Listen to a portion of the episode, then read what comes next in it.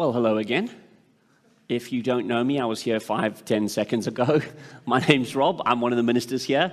And when I was a kid, um, like these guys that have just been all around me doing such a fab job, when I was a kid, I thought I had the perfect family. And by the way, my parents are probably watching online right now. And so, heads up, thank you so much for, for doing such a great job uh, providing a nice, lovely, stable home. And also remember that I've just publicly praised you. So the next time I get in trouble, I may need to use that get out of jail free card. Thanks, mom and dad. Appreciate that. Okay, so uh, the truth is, however, even though I thought I had the perfect family, there is no such thing as a perfect family, right? Because families are made of people and there are no perfect people. So sometimes if you don't realize this by now, sometimes families fall out, sometimes families fight, things happen. You know, parents are under constant pressure, and 99% of the time they receive absolutely no training for the situation that they are faced with. I mean, I don't know about you, but children just baffle me at the best of times. And you can, you can kind of bring them all the way up to teenagers and adults, and you still don't really understand what on earth goes on in their head sometimes. So, hats off to you if you are a parent here. I'm very, very impressed with you. Sometimes kids don't realize that their brilliant plan or their fantastic activity is actually quite harebrained. Guys, I've got news for you. You will learn over time that some of the ideas that you think are brilliant now, not so good later in life. You realize, hmm, maybe I could improve on this. But, you know, these kinds of things happen, and, and they're a recipe for some tensions in your household, some family blow ups, some tensions. So basically, I just want to start off by saying don't be too hard on yourselves especially parents don't be too hard on yourself if sometimes you know arguments are had maybe things are said that aren't really meant. It happens. It's kind of a product of putting people together in a little confined space. Sometimes that happens. Uh, we're all kind of you know called to to really think about how we can communicate openly with one another how we can treat each other fairly how we can humble ourselves and just accept that we're all a work in progress right?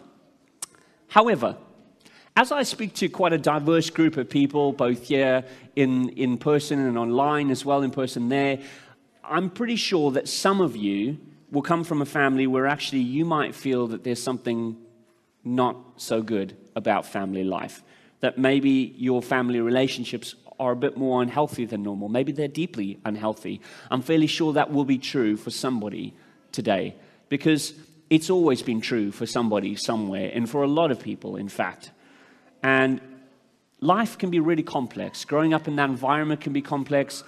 Continuing to try and work out how you, you get along without falling out with, with your family can be a real challenge. And so this morning, I really want to just kind of focus on a few of the things that maybe you could put into place to make things a little bit better. I'm not promising any kind of quick fix solutions. Relationships are much more complicated than that.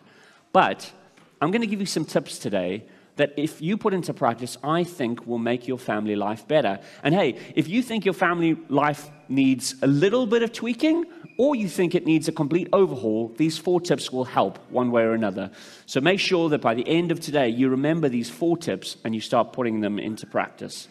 I, I really believe that if you do that, God will do something in your family environment to begin to make things a little bit better. Who knows, maybe a lot better. Today, I'm going to share with you what I think is one of the most inspirational stories in the Bible. Uh, well, the beginning of that story. The bit I'm sharing with you today may be a little bit less inspirational than some of the stuff to come because it's about a family and their dysfunction and their disorder. But that's okay because the story ends well. And trust me, the story is going to be great over the next few weeks. Make sure that you tune in, that you stay connected to us, because you're going to find out this incredible story of this man called Joseph, who becomes one of the most significant heroes in the Bible, having come from a very, very dysfunctional family situation. He ends up being reunited with a father and siblings that he fell out with quite early on and was apart from from like 40, 50 years. So, you know, no matter what's going on in your life, I hope that the wisdom that you hear from the put into place a few things that could cook of the Bible actually. Chapter 37 of the book of Genesis. And in this story, we are being introduced to the main characters who are as follows Jacob, the first one. Jacob is the father. Jacob lived in the land where his father had stayed, the land of Canaan. This is the account of Jacob's family line. In other words, this is his family. This is like his family tree. Joseph, a young man of 17, was tending the flocks with his brothers, the sons of Bilhah and the sons of Zilpah, his father's wives. Notice that he had two wives. Already a recipe for some conflict, right? Two wives simultaneously? It's going to get tricky. Let me just throw that out there. But anyway, his father's wives, and he brought their father a bad report about them. In other words, Joseph basically came and told his father that his brothers were up to no good. I don't know if anybody's ever done that. I wonder how well that endears you to your brothers. Not very much. When you tell on each other, things generally tend to go bad. Sometimes you have to. That's not to say that it doesn't have to happen, but just you can already see there's a little bit of tension forming in the family. Verse 3. Now, Israel, that's also another name for Jacob, by the way. He loved Joseph more than any of his other sons because he'd been born to him in his old age, and he made an ornate robe for him. When his brothers saw that their father loved him more than any of them, they hated him and could not speak a kind word to him. Joseph had a dream, and when he told it to his brothers, they hated him all the more. He said to them, Listen to this dream that I had. We were binding sheaves of grain out in the field when suddenly my sheaf rose and stood upright while your sheaves gathered around mine and bowed down to it. His brothers said to him, Do you intend to reign over us? Will you actually rule over us? and they hated him all the more because of the dream and what he had said. Then he had another dream, and he told it to his brothers. You'd think he got the hint the first time, but he didn't, right? They're already annoyed. He gets another dream, and he tells them again. He says, Listen, he said, I had another dream, and this time the sun and the moon and the 11 stars were bowing down to me. When he told his father as well as his brothers, his father rebuked him and said, What is this dream you had? Will your mother and I and your brothers actually come and bow down to the ground before you? His brothers were jealous of him, but his father kept the matter in mind. Now, there are several things already in the story going on in this family that are like a red flag to me. They are signs that disaster is imminent. You know, the first problem is caused when Joseph comes and tells his father all the things that his brothers were doing wrong. Now, to be clear, it's obviously not always wrong to tell someone in authority when somebody else is doing something bad. Kids, I hope you know this. If someone's doing something bad that could hurt someone, you need to tell someone. But of course, you need to use your brain a little bit about that because telling tales is also not a great way to make friends. And it can cause you some relational difficulties, especially if you're telling on people in your family. And I think it's a little bit unfair that Jacob put Joseph in this position. You sent him out to go and check on his brothers and then bring a report back to him. He probably shouldn't have done that in the first place. Parenting 101 don't get one of your kids to spy on the other one. Not a great recipe for their relationship, just so you know. But anyway, there's this awkward tension that kind of begins to, to build. I mean, it's possible that Joseph just enjoyed getting his, his brothers in, in trouble. Anybody ever do that? Anybody just relish the opportunity to get their siblings and, their brothers or their sisters in trouble? No, not a single person in this room. I'm looking at a bunch of saints here. Maybe somebody on the internet is being honest today. I don't know. I can't see your hands being put up, but thank you if you did. I'm sure we all did that. So I don't, I don't know for sure whether Joseph should have reported on his brothers to his father. I don't know what they were up to, and maybe they were up to no good, and it was really important that he did. But one thing I do know is that whenever family members talk about one another behind each other's backs, nothing good follows that. Bad things follow. So that's lesson number one from this family. For a healthy family, communicate openly with one another rather than gossiping about one another. The next obvious problem that I see in this story is Jacob's favoritism of Joseph, right? That is a problem. He gives him a fancy coat that sets him apart, probably means he doesn't have to do much manual labor, makes his brothers resent him even more. You know, the thing about being set apart as the favorite is that nobody wins. The person who's set apart as the favorite is being set up for resentment against them. And the person who's not the favorite is being set up to resent somebody else for the favoritism that's shown to them and maybe to have a low opinion of themselves.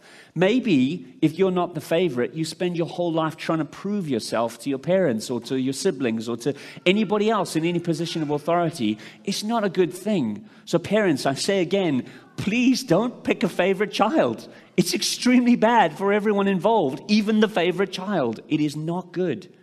So that's lesson number two. Treat everyone fairly and as equals. The third problem we see in the family dynamics here is the bitterness of Joseph's brothers towards him, that they allow to fester and fester until they actually get to a point where they hate him. You know, hating somebody doesn't do them or you any good. Nothing ever came of hating someone that was positive. Ever. Hatred messes us up and it messes the people that we hate up to. Hatred is what happens when we allow an intense emotional reaction to something that someone has done to us to become our permanent attitude towards them. But here's the thing you can choose to respond rather than to react. You can choose how you relate to the people around you, despite the fact that they might not relate very well to you. You can choose to love someone that doesn't show you love. In fact, that's the very meaning of love in the Bible, the kind of love that God gives. It's unconditional, it's a choice, it's a sign of your character, not the worthiness of the person who's being loved. You love because you choose to love that person. You choose what's best for that person. And that's difficult, but that's the kind of love that brings families together. When you love despite whatever else is going on. So that's lesson number three. Love is a response that we choose, not a reaction to the good or the bad choices of others. The fourth problem that I notice as we look at this family's dynamics is the way that Joseph arrogantly announces his dreams, these grandiose dreams that he has to his siblings and his parents. You know, Joseph felt that these weren't ordinary dreams and that he was destined for greatness, and he let it go to his head he became arrogant. He lacked the emotional intelligence to think about how, when he conveyed that to his family, that might sound to them. Imagine telling your dad and your brothers, you know, one day you guys are all going to serve me. It's going to be awesome. It doesn't endear you to people when you are arrogant like that. And as a young 17 year old, he thought he was destined for greatness, and everybody else needed to hear about how great his future was. You know, whatever you believe about God and the plans that He has for your life, or if you just have great ambitions, or you simply really believe in yourself and you think you're going to really make it in life, there's a simple principle here arrogance does not make you many friends. So that's lesson number four for a healthy family. Humble yourself because you are no better or no important than anyone else in your family. So, folks, when families get complicated, when relationships get strained, like they did for Joseph and like they have over the centuries for many, many other families, remember there are four tips that this story has already suggested to us. Four tips that, if we implement, could make things a bit better. Firstly, communicate openly with everyone. Secondly, treat everybody fairly as equals. Thirdly, choose to love your family. And fourth, humble yourself because nobody's perfect and everybody needs a bit of compassion, right? Now, I appreciate that for some of you here today or, or, watching online, relationships in your family may be really toxic, and maybe there's a relationship that you think is so bad that there's no hope of real restoration. And if that's you, I really want to encourage you to think about what God could do in your circumstances. Because this is where the hope kind of comes in from our faith. This is when we reach the end of ourselves and we say, I just can't fix this. That we begin to see the beginning of where God could start to work. Because nothing is impossible for Him. And over the next few weeks, you're going to hear how the story of Joseph plays out in a really miraculous way that he is reconciled to the very brothers that sold him into slavery and to the father who he hasn't seen for years, who kind of set him up for failure, really, by making him his favorite. I really hope that you'll come to every one of these uh, incredible talks over the next few weeks that are going to set us up with one of the best stories in the Bible that will show us how God can work in miraculous and incredible ways in circumstances that we might sometimes feel are absolutely hopeless. I want to pray a blessing over you all as I close. I want to pray that God would do what God can do. Let me pray for you. Heavenly Father, you are not like Jacob or any other flawed human being. And so I come to you in confidence, knowing that your desire is what's best for your children, and that you long for family members to be a blessing to one another. Father, forgive us when we so often make poor choices in the way that we relate to one another. And in your mercy, show us a better way to relate. I ask you to bless each individual and each family in this room with the wisdom that they need to build better relationships. I ask you to help us all cultivate openness, fairness, love, and humility in our relationships with one another. And finally, I ask you to do miraculous things for anyone here who calls out for your help with their family situation. And I pray that you would open their eyes to see you at work around them, even when families are complicated and relationships are tense. You are there in the tension with us. Help us to find hope in you and to live differently as a result. I pray this blessing in Jesus' name. Amen.